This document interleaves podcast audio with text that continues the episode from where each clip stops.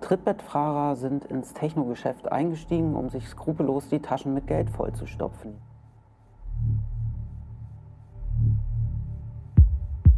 Wir haben es satt, auf mittelmäßigen und schlechten Partys zu feiern.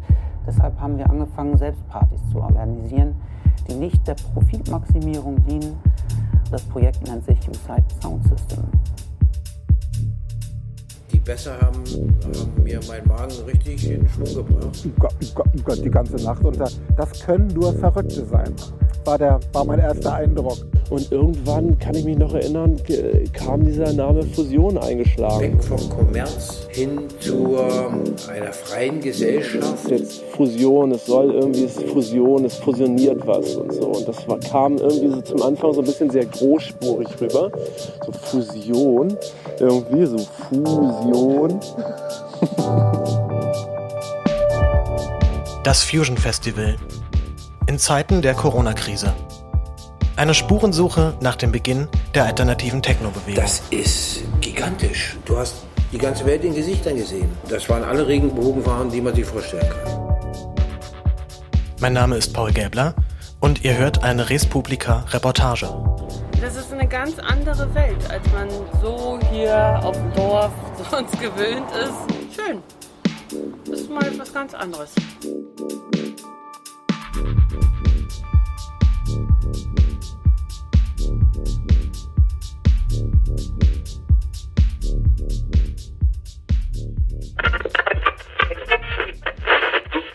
Guten Abend, meine Damen und Herren. Berlin war heute Schauplatz einer riesigen Open-Air-Party. Dieses Superspektakel der Techno-Bewegung am vergangenen Samstag im Zentrum der Es ist der 13. Juli 1996. Die Love Parade zieht zum ersten Mal über die Straße des 17. Juni und verwandelt den Tiergarten in eine Partymeile. Aber was los, Oma? Das ist normal, das ist die Generation. Das ist ja Krach, aber keine Musik. Roy Black ist die Musik. Der Traum der Hippie-Bewegung von einer friedlichen Welt, die sich tanzend in den Armen liegt, scheint Wirklichkeit geworden zu sein. Die Teilnehmerzahl hatte sich erneut verdoppelt, auf nun mehr als 600.000. Niemals hatten die Techno-Pioniere der späten 80er damit gerechnet, dass man mit ihrer Musik über eine halbe Million Menschen auf die Straße bringen konnte.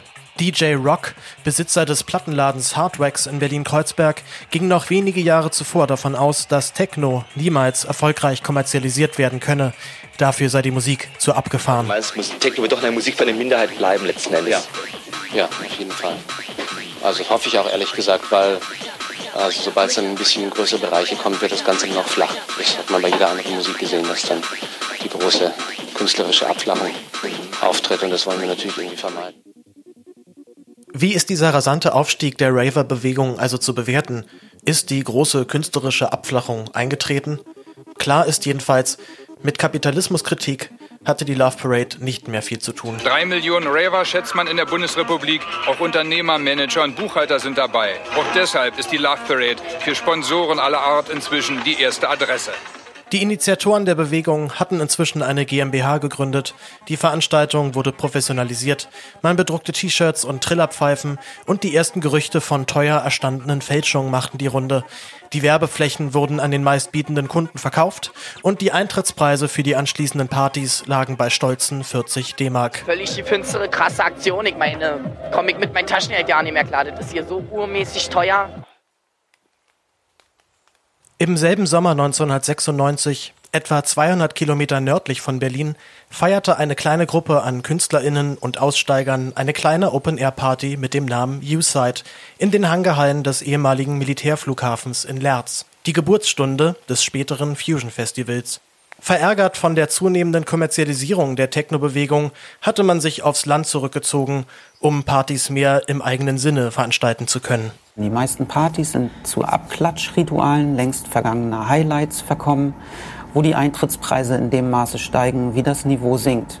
Wir haben es satt, auf mittelmäßigen und schlechten Partys zu feiern, wo der Abfahrfaktor durch die kleinen Widersprüche am Rande immer mehr zum Abturnfaktor wird. Sagt Bernd, Gründungsmitglied des Kulturkosmos e.V., der die Fusion veranstaltet.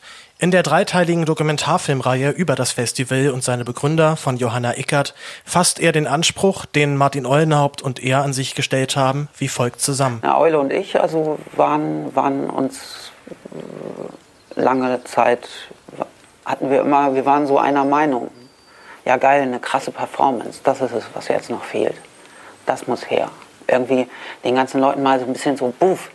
Nicht immer nur so, yeah, yeah, sondern irgendwie jetzt, jetzt wollen wir mal so einen kleinen, so einen kleinen Hieb von unten irgendwie, so irgendwie was total Schräges mit einbauen. Der Ort schien dafür perfekt zu sein, auch von seiner Geschichte her.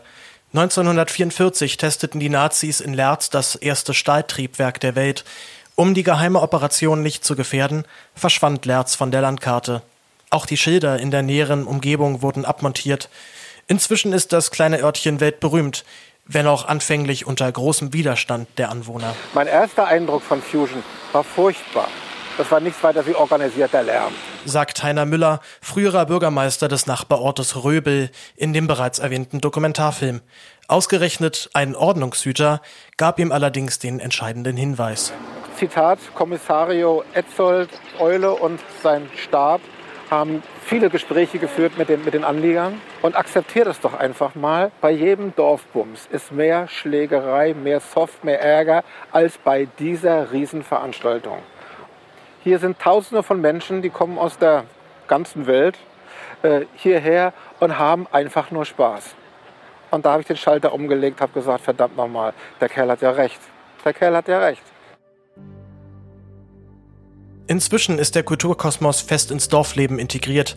Jüngst spendierte der Verein sogar eine neue Kita und Martin Eulenhaupt ist Ehrenmitglied der Freiwilligen Feuerwehr in Lerz. Was als kleiner Open-Air-Rave begann, wurde schnell zu einem riesigen Event. Von wenigen tausend am Anfang wuchs die Teilnehmerzahl innerhalb weniger Jahre auf über 70.000 heran. Um die Ticketvergabe so fair wie möglich zu gestalten, werden sie seit 2012 im Losverfahren verteilt.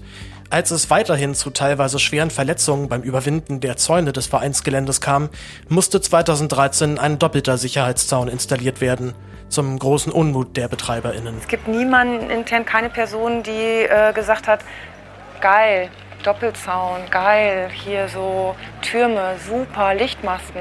Das war eigentlich eher auch so dieser Punkt zu sagen, oder lassen wir das? Da hat doch niemand Lust drauf, das will doch niemand machen. Es gab weitere Kritik. Das Festival sei zu einem Event geworden, der Hype schreckte einige ab. Manche drehten der Fusion sogar den Rücken zu und gründeten in der umliegenden Umgebung ihre eigenen Festivals, mal mehr oder weniger kommerziell. Der Begeisterung für die Fusion tat dies jedoch keinen Abbruch. Ja, aber wo, wo, wo, ist, wo ist das Schlechte? Also da höre ich schon wieder den, den Vorwurf der Kommerzialisierung raus von Leuten, die nicht verstehen, dass das Wachstum nicht Kommerzialisierung ist. Bis heute ist sich die Fusion ihren Regeln treu geblieben. Keine Werbung, keine Sponsoren und flache bis gar keine Hierarchien. Im Ferienlager Kommunismus, wie die Veranstalter es nennen, sei jeder gleich. Und dass ein nicht unbeträchtlicher Teil der BesucherInnen selbst aktiv am Festivalgeschehen teilnimmt, sorgt für ein zusätzliches Zusammenhaltsgefühl unter den Gästen.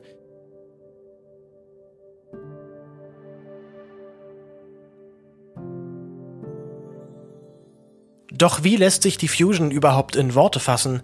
In einem Beitrag für den Tagesspiegel vom 13. Mai 2019 beschreibt Hannes Soltau seine eigenen Erfahrungen auf der Fusion in zwei Lektionen Kontrollverlust und Vertrauen. Es war die erste Lektion. Fusion, das bedeutete sich treiben zu lassen, die Kontrolle abzugeben, sich auf Augen und Ohren zu verlassen. Hier durfte das euphorisierte Publikum noch die Bühnen stürmen und der Nachthimmel war von spontanem Feuerwerk erleuchtet. Und die Menschen tanzten, barfuß im Sand, auf der Wiese, im Wald, hoch oben in den Bäumen, auf verankerten Holzpodesten, unter gigantischen, feuerspeienden Metallkonstruktionen. Doch erst abseits der Bühnen offenbarte sich das Wunderland des verschwenderischen Einfallsreichtums der Macher. Hier spielten rostige Roboterbands auf, dort schossen Künstler Elektroblitze in den Sternenhimmel. Friseure kreierten für ein Bier obskure Haarschnitte. Auf einer Lichtung nahm sich ein begehbarer, ausgepolsterter Wal den ermatteten Nachtschwärmern an, umspielt vom Lichtermeer, das in den Baumkronen toste. Es waren Tage außerhalb jeder Gegenwart. Eine Oase des Eskapismus. Ohne überflüssige Maßregelung. Das war meine zweite Lektion die Überzeugung, dass Menschen sehr gut aufeinander aufpassen können, wenn man sie nur lässt.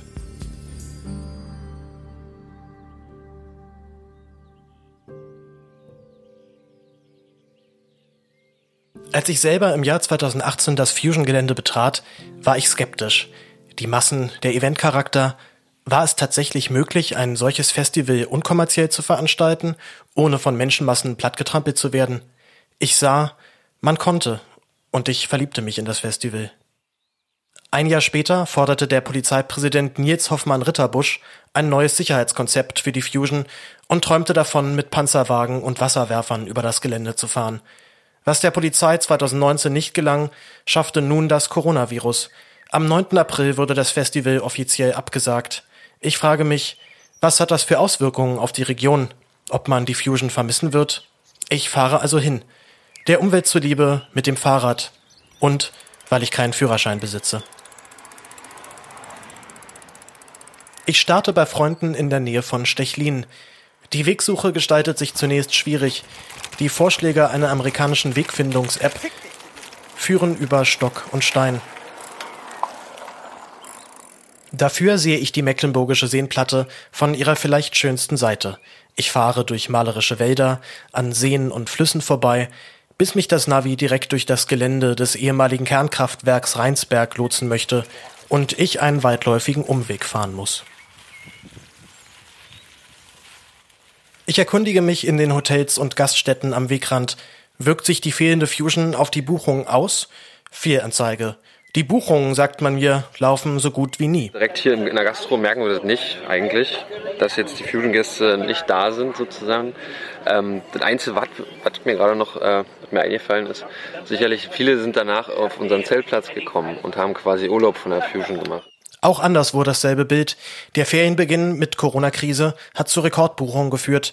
Die Hotels und Ferienwohnungen in der Gegend sind rappelvoll. Über die Fusion höre ich allerdings nur Positives. Wir hören aber die Musik bis hierher. Ja? Bei, je nachdem, wie der Wind steht, können wir das direkt miterleben live.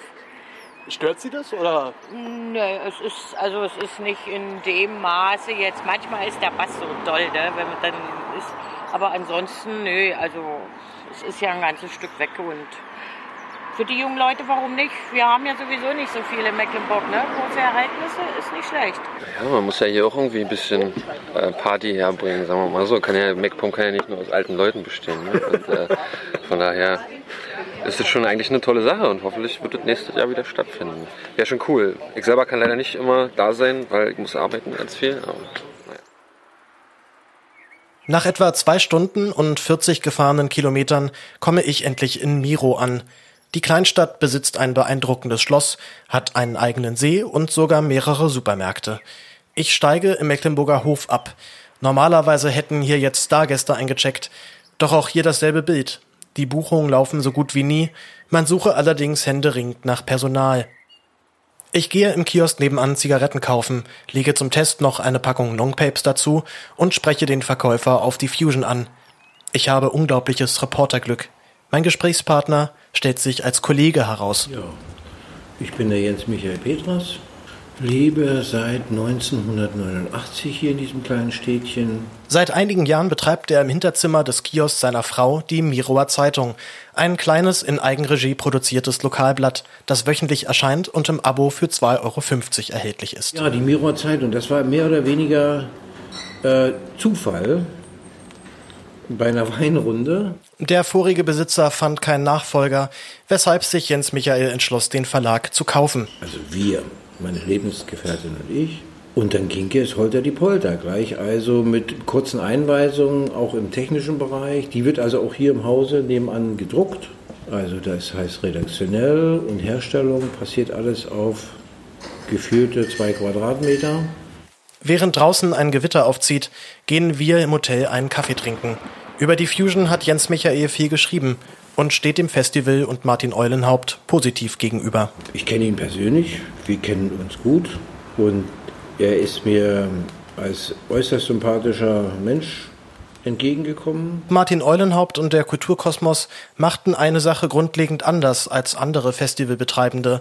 Von Minute eins an versuchten sie, die AnwohnerInnen mit einzubinden. Ja, und dann habe ich immer Kontakt zu ihm gehabt und aufgebaut und wir haben über Inhalte gesprochen der Fusion und auch da stellte sich äh, für meine Begriffe ähm, eine Philosophie dar, die, die mir sehr gefallen hat die also weg vom Kommerz hin zur ja, einer freien Gesellschaft auf einem Vereinsgelände äh, sich hin selbst beschrieb. Und so zeigte sich das dann auch im Endeffekt. Also die, auch heute noch, da kannst du jeden Bürger hier fragen, die sagen alle, alles nette Leute, alles gut, alles schön und ein bisschen Musik und ein bisschen Krach kann man schon ab. Inzwischen habe jeder seinen Frieden mit der Fusion gefunden, was dazu führte, dass sich das Festival als wertvoller Wirtschaftsfaktor in der Region etabliert hat. Ob sich die Absage des Festivals durch das Coronavirus denn auf den Ort auswirke? Ja, eindeutig. Aus ökonomischer Sicht ist das ein Einschnitt zu den Vorjahren. Absolut. Ne? Ob das der Schraubenverkäufer ist, die Hotels, die Ferienhausanbieter, Ferienwohnunganbieter und hier auch die Einzelhandelsgeschäfte. Selbst das meiner Lebensgefährtin äh, hat äh, beispiellose Umsätze gemacht in der Zeit. Ne? Insbesondere natürlich was Tabakwaren und Papers anbetraf. Ne? Noch ein Jahr zuvor stand die Fusion durch die Intervention der Polizei in Gefahr, auch wenn sie sich letztendlich nicht durchsetzen konnte. Die Mirower Zeitung beschäftigte sich schon länger mit der Debatte. Ich fand das nicht fair, dass diese Option in Zusammenhang mit der Existenz des, dieser Veranstaltung gestellt wurde von Seiten der Polizei. Da haben, hat, hat, hat der Staat ist er über die Stränge geschlagen. Da hat er sich auf, ein, ein, ein, auf eine Ebene begeben, die ihm eigentlich nicht zusteht. Denn das ist Vereinsgelände. Es war immer so, dass ähm, der Verein, Kosmos äh, Fusionsverein, immer die ganzen Jahre dafür gesorgt hat, dass dort die Sicherheit auf diesem Platz gewährleistet ist. Der Ausgang ist bekannt, das Sicherheitskonzept wurde überarbeitet, die Polizei bekam eine Wache direkt vor dem Festivalgelände. Während wir dies besprechen, erreicht mein Interview mit Jens Michael einen neuen Höhepunkt. Also es ist ja nach langer Diskussion dann eingelenkt worden, äh, obwohl parallel dazu Proteste aus der ganzen Bundesrepublik kamen und darüber hinaus, die gesagt haben, Leute, reißt euch mal ein bisschen an Riemen, das kann man untereinander klären. Und das hat die Fusion, also das war, das war direkt. Das war wir sitzen direkt im Gewitter, ja. Das war direkt. Wir sind sogar schon reingegangen, damit es nicht mehr ganz so knallt. Ja, live, live auf Band ein Blitzeinschlag. Aufregung. Schade, dass wir kein Video laufen hatten. Das Gewitter beruhigt sich. Dafür sind durch den Blitzeinschlag sämtliche Handy- und Internetverbindungen im Ort gekappt. Aber zurück zum Thema. Warst du auch einmal auf der Fusion? Schon, also mehrmals sogar schon? Ja. Ähm, willst du aber mal erzählen, wie du es beim ersten Mal erlebt hast? Also bist du reingekommen in diese eigenartige Parallelwelt? Ja, ich war, ich war, ich war ja nicht mehr der Jüngste beim ersten Mal. Da war ich ja, da war ich auch schon 50. So nach dem Motto, ich bin über 50, komme aus Miro und will hier rein. Da war das wirklich so, da hast du den Ausweis gezeigt, haben sie dich reingewunken. Da konntest du eine Spende hinterlegen als Eintrittsgeld oder auch nicht. Das war also eine absolute Freiwilligkeit, die war faszinierend. Und wir sind da auch als Pulk hin, haben uns dann zu sechs oder sieben verabredet und sind dann über den Platz gegangen und haben alles das, was da war, richtig genießen können. Also ob das Kino war, ob das äh, die Hauptbühne war mit den Rockkonzerten, ob das Spezial in, in den Hangars äh, dort Spezialveranstaltungen waren äh, vom Schauspiel, vom Puppentheater, Artistik und was da alles zwischendurch auch noch lief. Das war eine, das war, das waren alle Regenbogenfahren, die man sich vorstellen kann. Und da war nichts von, äh, hat sich nichts Antimäßiges aufgebaut im, im Kopf und schon gar nicht im Gefühl. Und es war herrlich zu beobachten, wie die Leute dort in einer Friedlichkeit das Leben genießen konnten. Er ist nicht der Erste, der mir erzählt, wie positiv er vom Festival überrascht war, auch wenn Jens Michaels Verbindung zu Technomusik und Kultur eher gering sein dürfte. Neben der Offenheit des Kulturkosmos und der Festivalgänger scheint es aber noch einen anderen, viel simpleren Grund zu geben. Also kulinarisch war, was, was, was, wir da alles gesehen haben. Und selbst heute gehe ich noch gerne auf so einen Nebenplatz hin und sehe den Backofen, der steht immer noch. Da wurden Flammkuchen gemacht, Pizzas gemacht. Das war, also es war, da war die Welt auf dem Platz. Also nicht nur kulinarisch, sondern du hast auch du hast die ganze Welt in Gesichtern gesehen. Also es war für uns äh, ja, ein geiles Erlebnis, würde so mancher sagen. Und wir hatten uns jedes Mal immer wieder gesagt, dann nächstes Mal müssen wir wieder hin.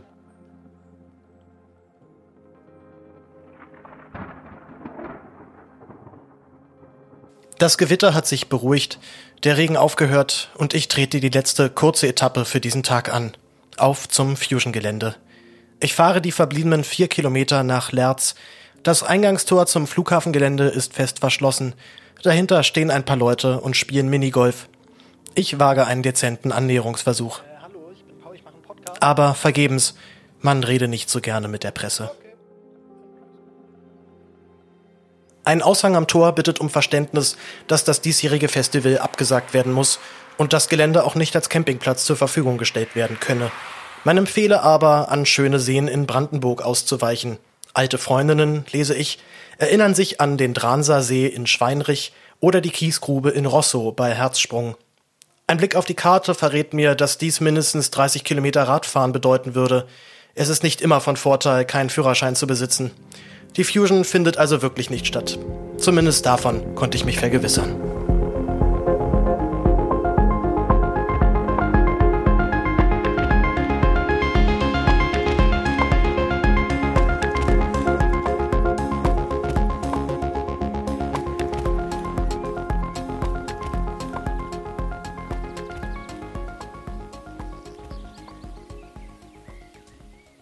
Ich bin Claudia vom Lindenkrug. Ich sitze im Lindenkrug, die älteste Gaststätte in Lerz. Claudia kennt die Fusion seit ihren Gründungstagen und hat zu allen Gästen ein gutes Verhältnis. Nett, freundlich. Ähm, ich habe viele Leute, die jedes Jahr wiederkommen und auch teilweise täglich kommen, um sich hier ihre Fleischration abzuholen. Denn die gibt es ja auf dem Festival nicht. Die äh, gehen damit ganz locker um und äh, sagen es dann auch weiter, da gibt es gut Fleisch und da müsst ihr hingehen. Die Absage des Festivals sei schade, findet Claudia. Doch im Endeffekt ist sie ganz froh, dass die Fusion dieses Jahr nicht stattfindet. Sicherheit gehe nun mal vor. Für ihre Buchung sei das allerdings nicht von Vorteil. Natürlich macht sich das auch bemerkbar. Man hat ja vorher, da sind ja schon zigtausend Aufbauer, die kommen dann auch schon ein paar Wochen vorher. Danach ist dann auch immer noch was und dann direkt über die Zeit ist dann schon ähm, immer sehr viel los hier. Ist ein bisschen schwieriger, aber wir haben ja trotzdem ähm, jetzt die Urlauber wieder alle hier, die dann auch jetzt kommen. Die Fusion vermisst sie trotzdem und freut sich gemeinsam mit mir auf das nächste Jahr. Nächstes Jahr aber dann wieder Fusion, freust du dich schon? Ja, freue ich. es wird Abend und ich mache mich auf den Heimweg. Was ich von diesem Ausflug mitnehmen werde? Dass Positivität, Offenheit und Gemeinschaftssinn funktionieren – wenn man es dennoch ernst damit meint. Dann kann ein solches Festival gelingen, für Veranstalter, Besucher und Bewohner gleichermaßen. Was die Fusion aber vor allem zeigt, ist, dass es nicht immer das große Geld sein muss, um glücklich zu werden. Das sollte uns ein die wichtigste Botschaft sein.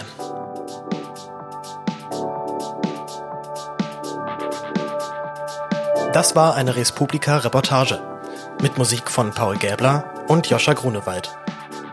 Großer Dank an dieser Stelle an Hannes Soltau. Der Respublika Podcast entsteht in Eigenregie und ist sponsoren- und werbefrei. Wenn dir diese Folge gefallen hat, dann kannst du mich gerne finanziell unterstützen. Alle Infos findest du auf respublikapodcast.de.